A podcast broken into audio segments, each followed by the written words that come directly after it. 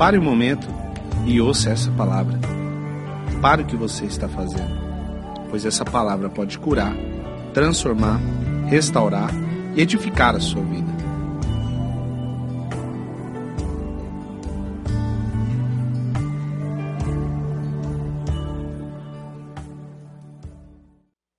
Nós estaremos agora fazendo uma oração. Eu creio que pessoas entraram aqui nessa noite dizendo: Senhor, eu quero ouvir a Sua voz. Senhor, eu quero que o Senhor venha falar comigo. E Deus te trouxe aqui nessa noite. E Deus vai falar contigo aqui nesse lugar. Querido e amado Pai, nós queremos te render graças, ó Pai, por tudo aquilo que o Senhor já fez. Eu quero te render graças, ó Pai, pela vida de cada dizimista. Eu quero te render graças, ó Pai, pela vida de cada ofertante. Eu quero te render graças, ó Pai, pela vida, Pai, de cada pessoa que está aqui nesse lugar, ó Deus. Mas eu sei, Pai, que pessoas entraram aqui nessa noite pedindo: Senhor, venha falar comigo. Senhor, eu preciso ouvir a Sua voz. Senhor, fala comigo. E eu tenho a plena certeza que o Senhor irá falar com vidas aqui nesse lugar, ó Pai. Eu quero repreender, ó Pai, todo o cansaço. Eu quero repreender, ó Pai, toda a fadiga. Eu quero repreender, ó Pai, toda a incredulidade, Pai. E quero declarar, ó Pai, que os corações dos seus filhos é terra boa, Pai. Para absorver essa boa palavra, Pai. Como o apóstolo Paulo orava e pedia, Pai, ele pedia apenas por revelação que os filhos de Deus tivessem revelação.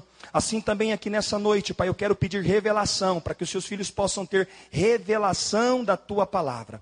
Porque se eles tiverem revelação da tua palavra, Pai, coisas extraordinárias e coisas sobrenaturais acontecerão sobre a vida dos teus servos, ó Pai. Nós te pedimos, fale conosco, que eu diminua nessa noite e que tu venhas crescer, ó Pai, para a honra e para a glória do teu santo e grandioso nome, em nome de Jesus. Eu tinha preparado uma palavra e quando chegou hoje no meio da tarde, eu estava na minha cama deitado. Deus veio e colocou outra coisa no meu coração. Eu gosto muito de estudar, ficar um pouco meditando, gosto de ter um pouco mais de tempo para poder meditar.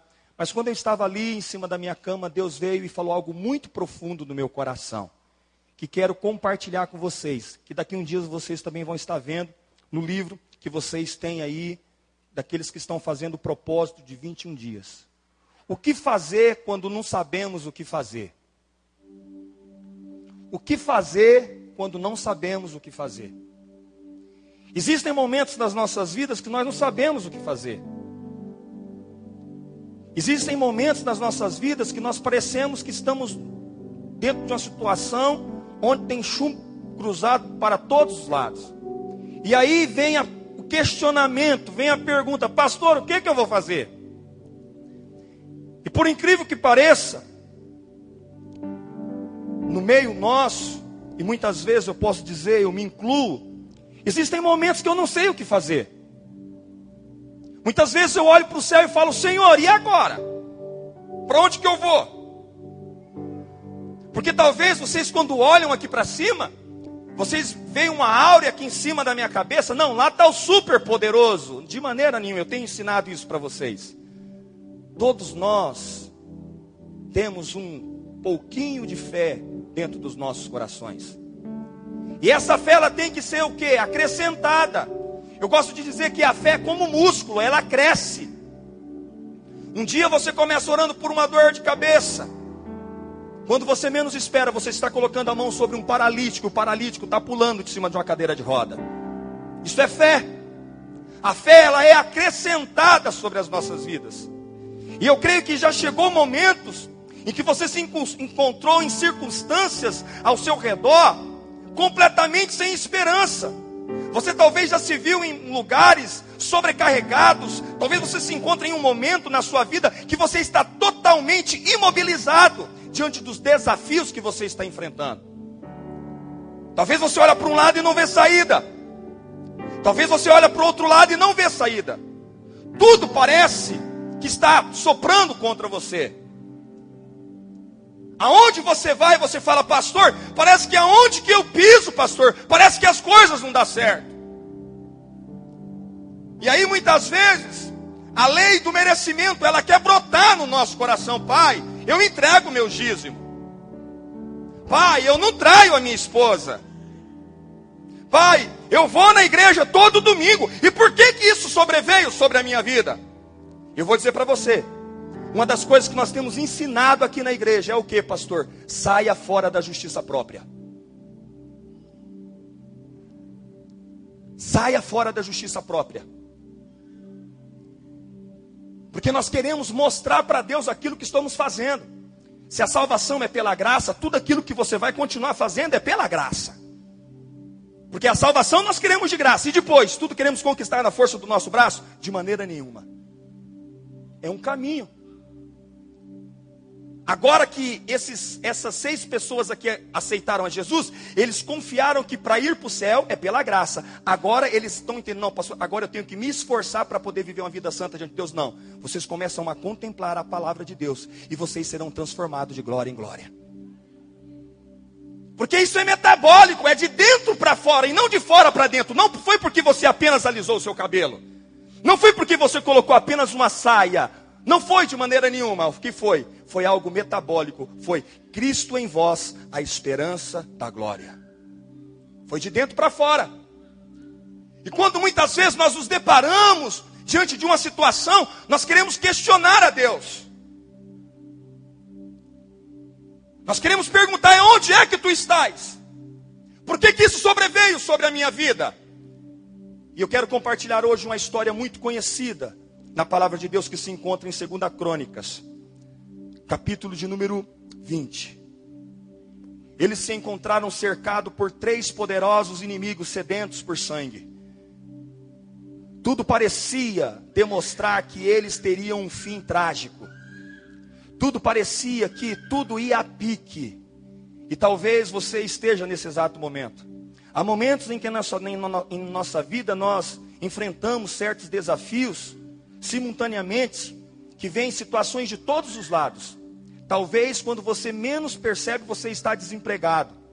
E quando o desemprego vem, o seu casamento é assolado. E aí, quando o seu casamento está sendo assolado, de repente surge uma enfermidade que você começa a definhar lentamente. E quando você começa a definhar lentamente, ainda vem uma opressão maligna que você entra, ainda entra numa depressão. Você fala, pastor, o que significa isso? E aí você você se apresenta com aquela frase: quanto mais eu rezo, mais sombração aparece. Em tempos assim, o que fazer, pastor? Eu creio que a resposta Deus vai nos dar hoje, através dessa palavra. Abra a tua Bíblia comigo, no livro de 2 Crônicas, a partir do versículo de número 14. Vocês estão comigo aqui nessa noite? Quem está comigo, diga aleluia. Quem está comigo, diga glória a Deus.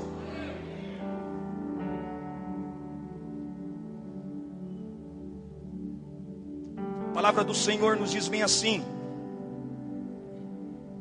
Então veio o Espírito do Senhor no meio da congregação, sobre Jaziel, filho de Zacarias, filho de Benaia, filho de Reiel, filho de Matatias, levita dos filhos de Asaf, e disse: Dai ouvidos, todo o Judá, e vós, moradores de Jerusalém, e tu, ó rei Josafá, o que vos diz o Senhor? Não temais, não temais, nem vos assusteis por causa desta grande multidão, pois a peleja não é vossa, mas de Deus. Amanhã descereis contra eles, e eis que sobe pela ladeira de Ziz, encontrá-lo-eis no fim do vale, de fronte ao deserto de Jeruel. Neste encontro não tereis de pelejar, tomai posição, ficai parados e vede o salvamento que o Senhor vos dará, ó Judá e Jerusalém. Não temais, nem vos assusteis, Amanhã saí-lhes ao encontro, porque o Senhor é convosco. Então Josafá se prostrou com o rosto em terra, e toda ó Judá e os moradores de Jerusalém também se prostraram diante do Senhor e o adoraram. Dispuseram-se os levitas, dos filhos dos coatitas e dos coreitas, para louvarem ao Senhor, Deus de Israel, em voz alta sobremaneira. Pela manhã, cedo se levantaram e saíram ao deserto de Tecoa. Ao saírem eles, pôs Josafá em pé e disse: Ouve-me, ó Judá e vós, moradores de Jerusalém. Crede no Senhor, vosso Deus, e estareis seguros. Credes nos seus profetas e prosperareis. Aqui dentro desse texto, eu quero tirar algumas vozes. Deus vai nos dar aqui nessa noite. O Senhor falou com Josafá. E eu creio que o Senhor vai falar com você. Talvez você entrou aqui nessa noite está dizendo bem assim, pastor, já faz muito tempo que eu não ouço a voz de Deus. Pastor, já faz muito tempo que eu não sei nem o que é a voz de Deus. Para falar a verdade para o senhor, pastor, eu vou dizer para o senhor: eu nunca ouvi a voz de Deus sobre a minha vida. Talvez você entrou aqui dentro e talvez você está dizendo, pastor, eu nunca consegui ouvir a voz de Deus. Sabe o que é interessante? Numa noite em que você pensou em que não daria nada, num fim de noite de domingo, Deus marcou para que você estivesse aqui na comunidade. Você não veio porque você quis, foi o Espírito Santo de Deus que te trouxe aqui nesse lugar. E Ele está dizendo: Eu vou falar contigo, filho, porque eu te amo. Aham, cá. E Deus te trouxe. E quando traz, sei, você pode se preparar, que você hoje vai ouvir a voz de Deus sobre a tua vida. E a primeira, a primeira voz que vai ecoar no teu ouvido é: Não tenha medo.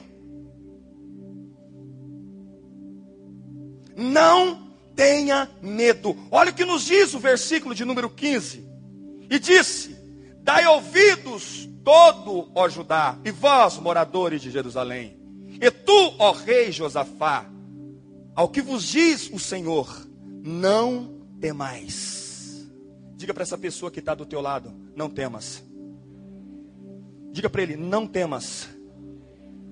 A primeira palavra que Deus hoje está liberando no teu espírito, diante daquilo que você está enfrentando, diante daquilo que você está passando, é: não temas, porque eu estou contigo. Sabe o que é interessante? Josafá não era um cara extraordinário, de maneira nenhuma, era apenas uma pessoa comum como eu e você. Talvez você esteja dizendo para pastor, para mim não temer, eu preciso ser uma pessoa extraordinária. Não para aqueles que aceitaram a Jesus agora, para dona Cida que aceitou Jesus agora, para o Lucas que aceitou Jesus agora, existe uma voz de comando para vocês, para aqueles que estão há 40 anos, para aqueles que estão há 50 anos, existe uma palavra de Deus: não temas, porque eu estou contigo. Mesmo com medo, a primeira coisa que Josafá fez foi o que, pastor? Ele buscou o que? A presença de Deus. O medo vai bater. O medo vai querer colocar você para debaixo da cama. O medo vai pedir para você fugir. Mas quando o medo vier, existe uma palavra: não temas e busque a presença de Deus. Olha o que nos diz no versículo de número 3, Crônicas 23.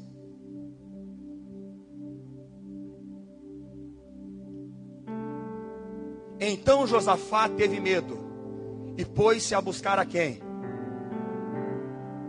Irmãos, não é pecado você ter medo.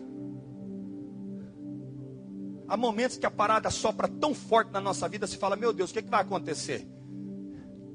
Agora, você precisa entender que você precisa buscar a face do Senhor.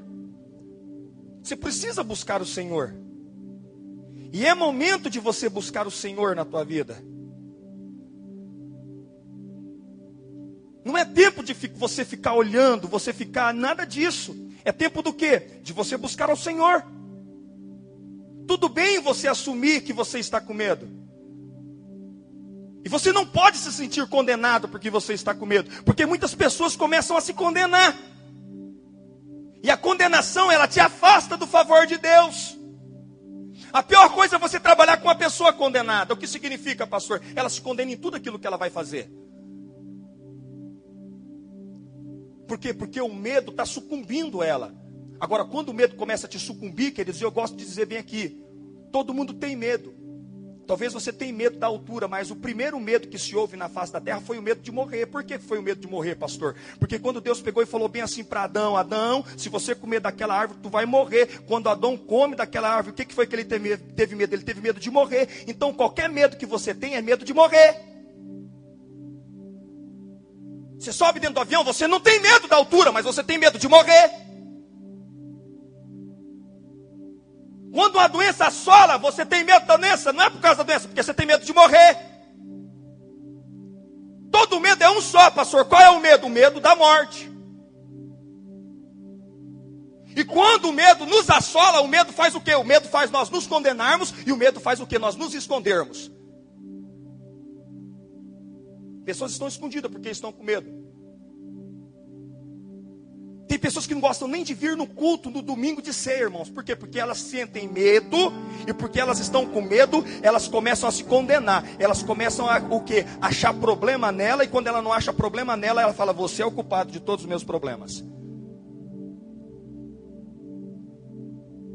Ela começa a julgar o quê? O outro. Porque ela está com medo. Mas qual é o primeiro medo que ela teve? Qual foi o primeiro medo que surgiu na Bíblia? O medo de morrer. Esse medo foi de quem? Esse medo foi de Adão. Então todos os outros medos que virão é tudo apenas um medo. Qual o medo, pastor? O medo da morte.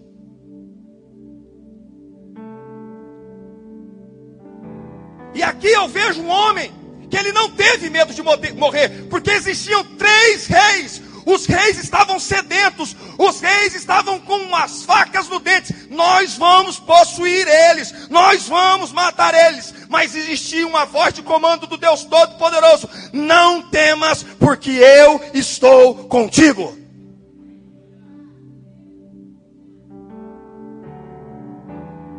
Não importa quão difícil seja a situação em que você se encontra. Não importa em qual lugar você se colocou. Não importa quem foi que te colocou. Coloque a sua confiança no Senhor. Você pode esperar o melhor dele, porque ele é fiel para cumprir todas as promessas sobre a tua vida. A palavra de Deus nos diz bem assim, Isaías capítulo de número 41 e versículo de número 13: Porque eu, o Senhor teu Deus, te tomo pela tua mão direita e te digo: Não temas, porque eu te ajudo.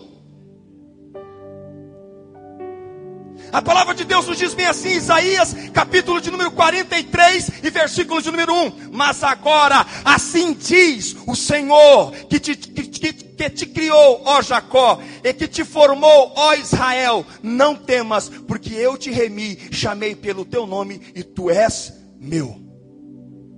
Aí você ainda vem falar para mim que Deus não está falando contigo? Quer mais uma?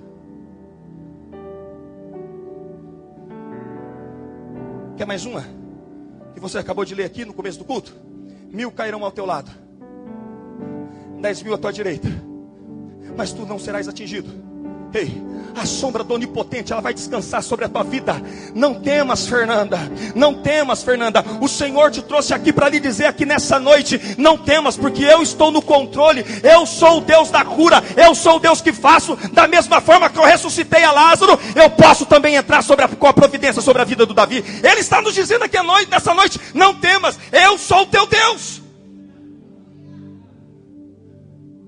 A irmã Zeli foi desenganada para o médico, deu uma situação. Os médicos chegaram, fizeram a bateria. Meu Deus, vai morrer, não morre, morre, não morre, morre, não morre, morre, morre. Ela foi lá e fez de novo todas as baterias. O que, que aconteceu? Tá o quê?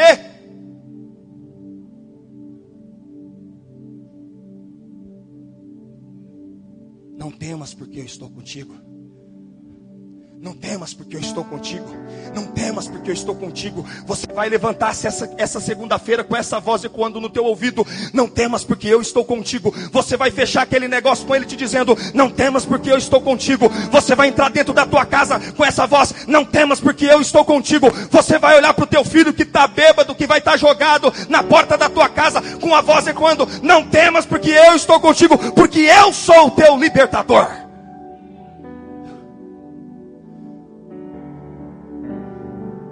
Josué, por três vezes ouviu o Senhor dizendo para ele: Josué, não temas, porque eu estou contigo. Qual é o desafio que você está se encontrando agora? Fala. Você acha que esse desafio é maior que o teu Deus, meu irmão? Você acha que essa parada é maior que o teu Deus? Será que você já não enfrentou coisas piores que, que, que você, você já não encontrou, passou por coisas piores? Você acha que não? Já, rapaz! Você já passou por coisas piores. Já chegou o um momento que você pensou que não ia dar certo, mas você está vivo e Deus está reafirmando mais uma vez: Não temas, porque eu estou contigo.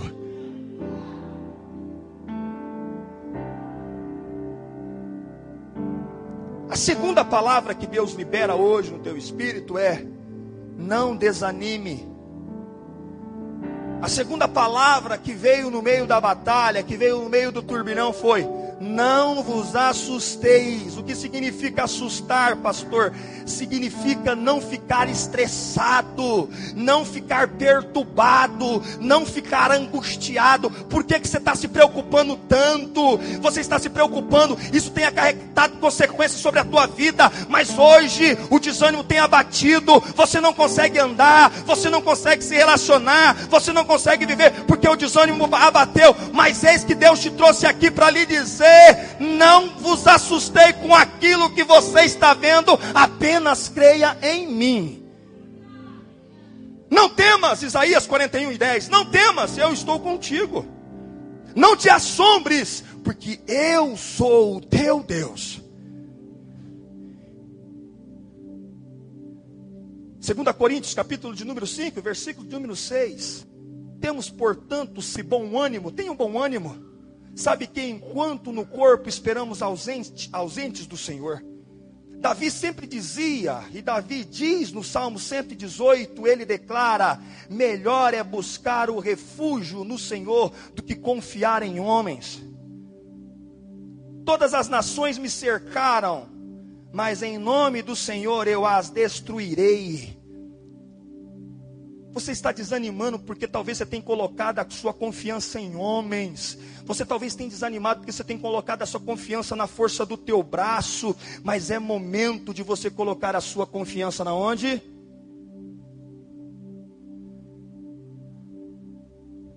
Entenda que Deus não está bravo com você. Entenda que Deus não está irado com você. Essa situação que veio, você fala assim: Isso aqui é um castigo de Deus. Não é um castigo de Deus. E muitas vezes nós vamos desanimando, é, é tanto tropeço, irmão, é, é, tanta, muitas vezes é tanta porrada que a gente leva, que a gente fala assim, meu Deus, eu acho que eu tirei pedra na cruz. Você levanta de um, tomba no outro. Acaba de se levantar, não, irmão. Isso vai, que vai nos trazendo o quê? Um desânimo. Existem pessoas que não têm mais brilho nos olhos. Por quê? Porque estão andando de que forma, pastor? Desanimadas. Mas hoje Deus trouxe aqui para lhe dizer: essa batalha, ela não é tua, mas ela é a minha. Diga para essa pessoa que está do teu lado: essa batalha não é tua. Diga para ele: essa batalha não é tua. Nessa, nessa, nessa batalha você não vai pelejar. Diga para ele: nessa batalha você não vai pelejar. Diga para ele: essa batalha não é tua. Quando você entende que a batalha não é tua, meu irmão, as coisas andam. Hoje o Senhor está dizendo a mesma palavra que ele falou para Josafá. Talvez você está dentro de uma situação, talvez você está cansado, porque você está pensando que essa batalha é tua, mas ele está te dizendo aqui nessa noite, filhinho, não temas, descanse em mim, porque essa batalha não é tua, mas essa batalha é minha. Eu vou pelejar ela por você. Você tem que entender isso. A batalha que é do Senhor, nós não precisamos lutar. O jovem Davi sabia disso. O jovem Davi disse em 1 Samuel, capítulo de número 17 e versículo de número 47: Saberá toda essa multidão que o Senhor salva, não com espada, nem com lança, porque do Senhor é a guerra, e ele vos entregará nas nossas mãos.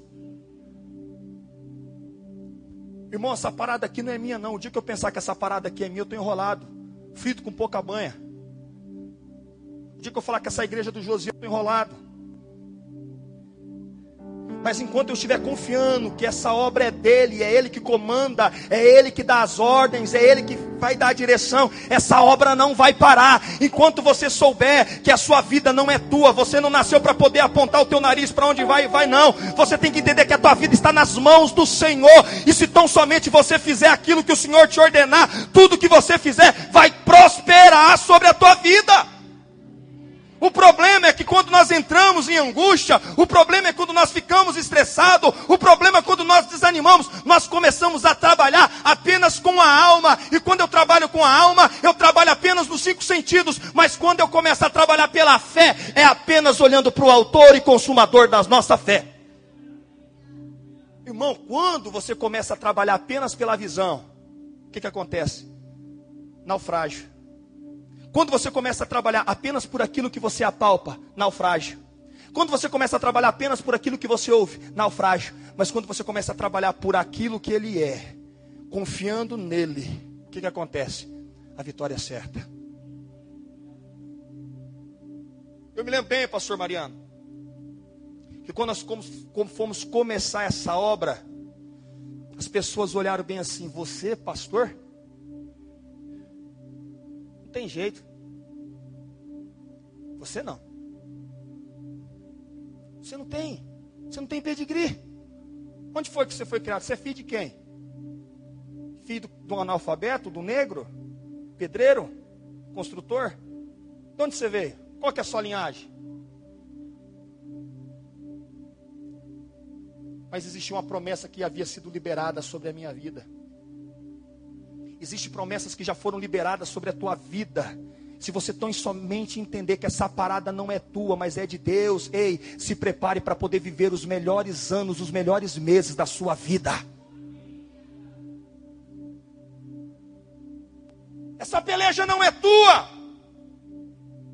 O interessante é que a palavra salvação em hebraico é Yeshua, que na verdade é o nome de Jesus. Assim a salvação é a pessoa de Jesus. E ele está dizendo: Eu estou com você. Eu estou com você. A maneira como o Senhor mandou que o povo fosse para a guerra foi completamente estranha. Imagine mandando colocar os levitas na frente. Isso é uma ação suicida. Você vai morrer, cara. Mas quando você sabe que Deus está no controle de toda a história, quando você sabe que a parada não é tua, a parada é dele, pode ir, que no fim vai ser vitória para a honra e para a glória do nome de Jesus. A palavra de Deus nos diz que veio ecoou mais uma outra voz sobre os ouvidos de Josafá. E qual foi, pastor? Posicione-se. Diga para essa pessoa que está do teu lado: posicione-se.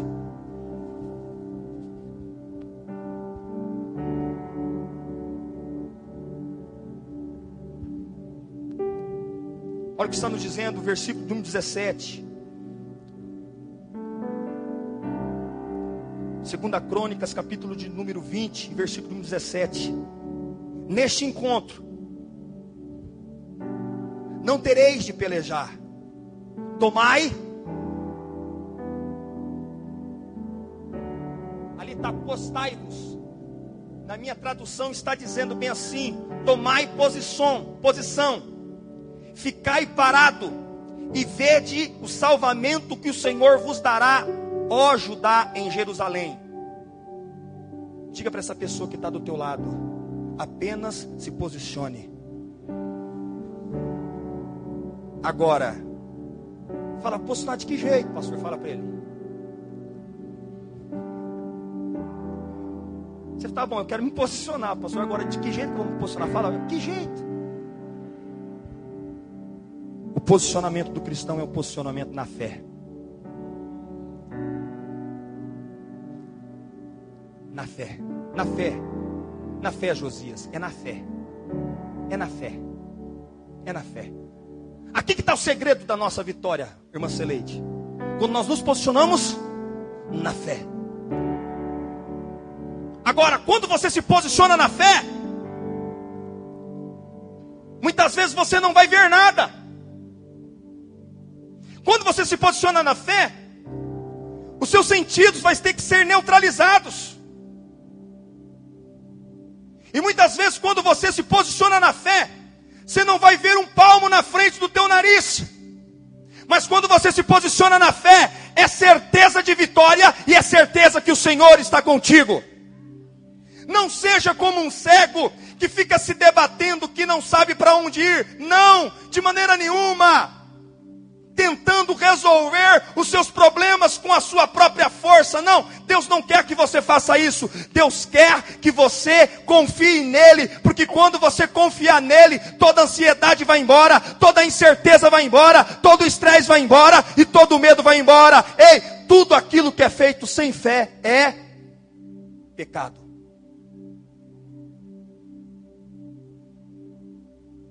Irmão, tudo que você for fazer na vida sem fé é pecado. E nós somos o povo da fé. Nós somos o povo da fé, Silvia. Nós somos o povo da fé. A economia vai dar um diagnóstico. O médico vai dar um diagnóstico. O advogado, o juiz vai dar uma sentença. Mas nós continuamos como o quê? Nós somos o povo da O problema é que nós não estamos exercitando a nossa fé. Muitos estão sofrendo por quê? Porque não creem no Senhor. Não creem na sua palavra e nem tão pouco nos profetas que estão liberando a palavra. A palavra de Deus diz bem assim: crê nos seus profetas e vocês vão o quê? Vai prosperar. Domingo a domingo, pastor Mariano, eu subo aqui. Eu nunca libero desgraça sobre a vida do povo. Não sou um pregador de desgraça. Eu não sou um pregador de maldição. De maneira nenhuma. Eu vou deixar minha última gota ali em cima, mas vai ser de palavra do que? Deus transforma, Deus muda, Deus é fiel para cumprir com todas as promessas. Todo domingo eu subo ali e libero uma única palavra. Aí sabe o que acontece na segunda-feira? Diga para mim o que, pastor? Diga o que, pastor? Ai, não vai dar, pastor. Não dá, pastor eu vi o tsunami lá em Bangladesh. E as minhas pernas tremeu aqui. Eu estou pregando fé, estou liberando fé. É Cristo em vós a esperança da glória. Chega na terça-feira, na hora de fechar um negócio. Chega na quarta-feira, acontece uma situação. O que é que nós fazemos? Você não vive por aquilo que você vê.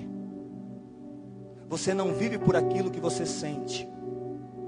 Você vive por fé.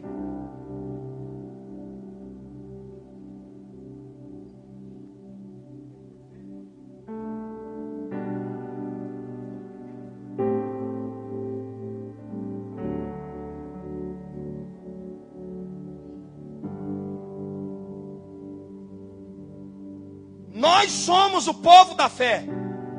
Pastor, se eu trouxer a minha mãe aqui, o senhor conversa com ela? Eu falei, eu converso, filha. Mas, pastor, ela nunca viu o senhor. Como você vai fazer? Traz ela e deixa ela sentada na minha frente. Mas, pastor, ela é católica. Como que vai ser essa palavra? Eu falei, traz ela e coloca ela na minha frente. Porque o dia que eu apoiar na força do meu braço, eu estou frito, meu irmão. Aí ela trouxe. E a Cidinha sentou lá na minha sala.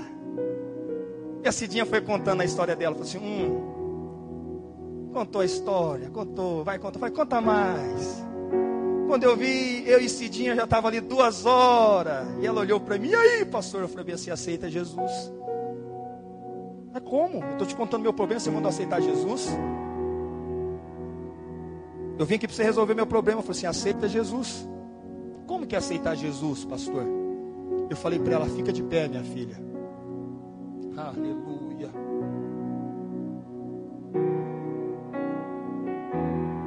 Nada paga isso, pastor Mariano.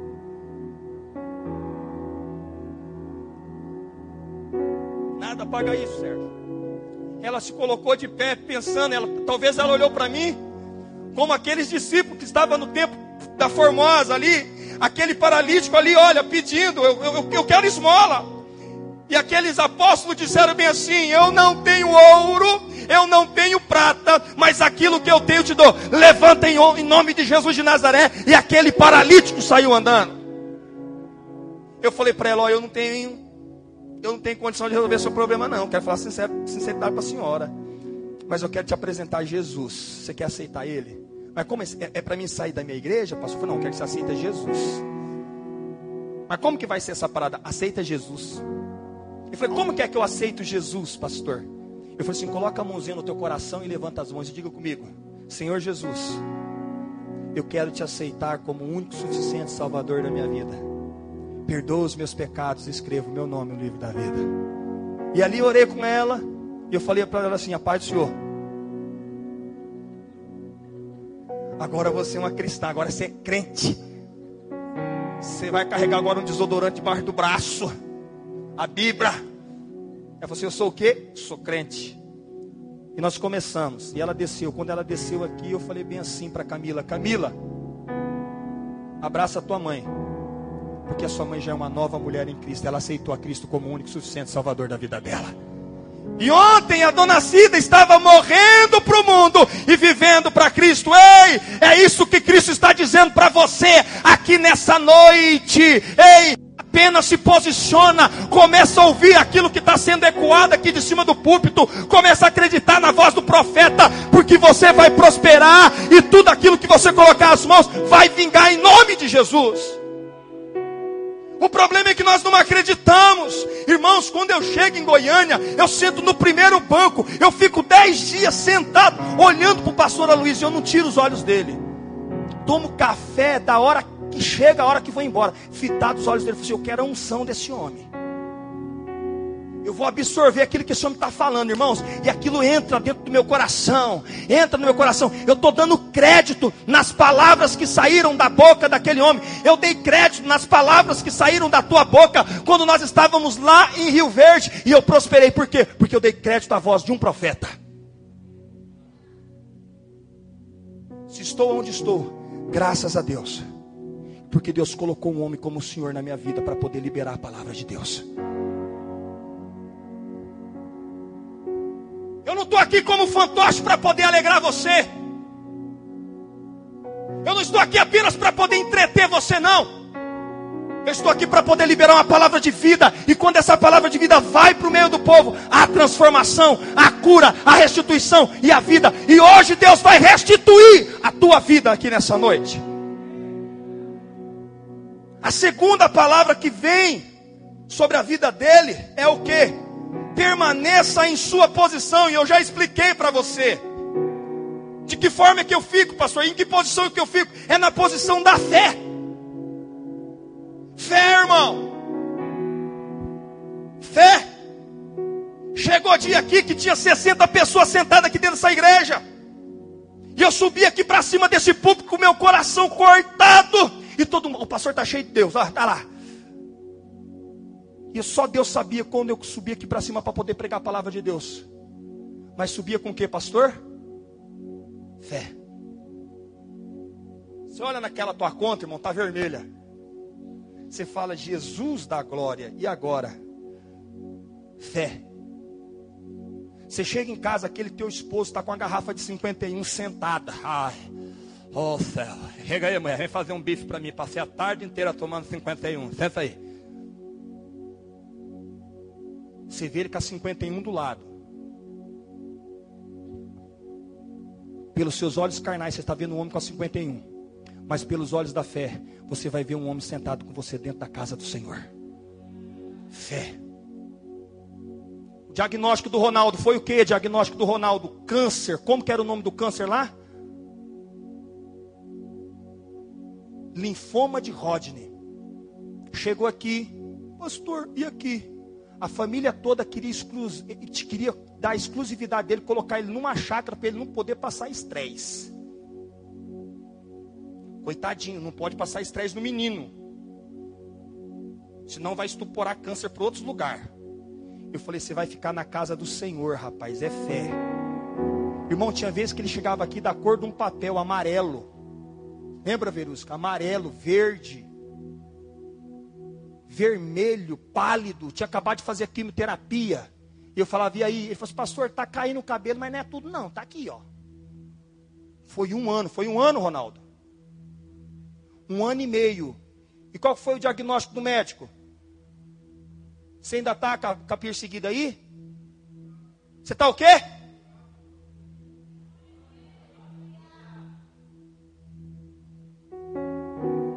Fico inventando história para você para ligar teu coração, não, meu irmão.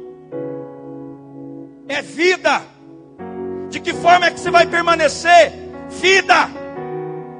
Permaneça na posição. A palavra de Deus nos diz em Efésios, capítulo de número 6 e versículo de número 13. Coloca ela para mim. Portanto, tomai toda a armadura de Deus, para que possais resistir no dia mal, e havendo feito tudo, permanecer o quê? Permanecer o quê? Aqueles que confiam no Senhor são como os montes de Sião, que não se abalam, mas permanece para. Para você é como um monte de Sião, meu irmão. Você vai permanecer para sempre. Sabe por quê? O casamento pode até não estar tá legal, a finança pode até não estar tá legal, o esposo pode até não estar tá na igreja, você pode até não estar vendo aquilo que você queria, mas permaneça firme, porque a vitória vai chegar no momento certo e na hora certa.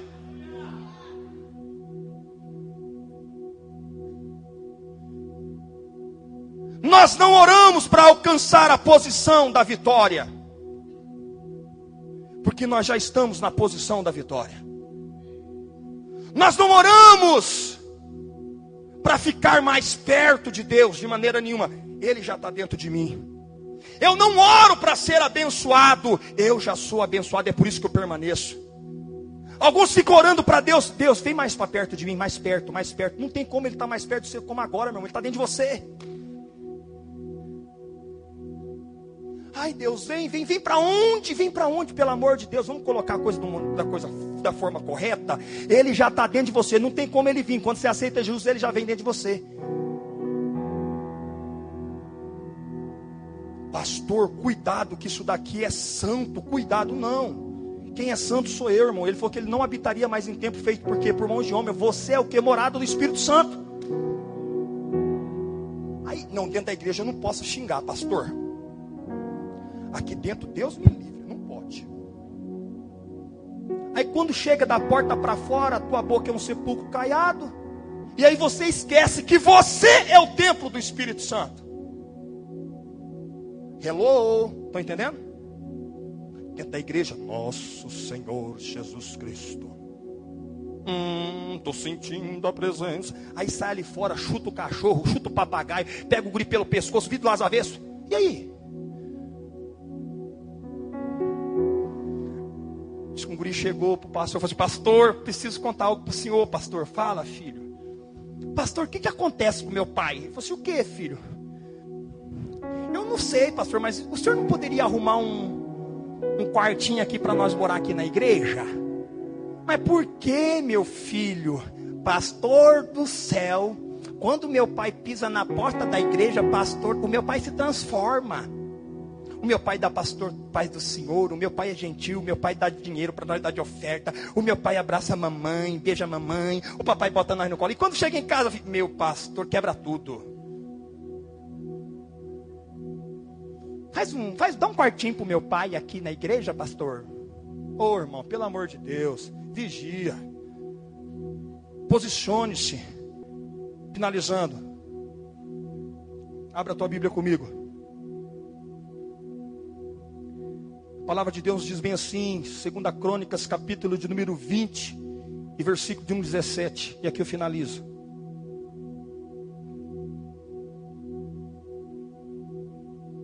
Nesta batalha, não tereis que pelejar. Postai-vos, ficai parados e vede o livramento que o Senhor vos concederá. As Judá e Jerusalém, não temais, nem vos assustei. Amanhã amanhã saí-lhes ao encontro, porque o Senhor está. Porque o Senhor, o Senhor está com quem?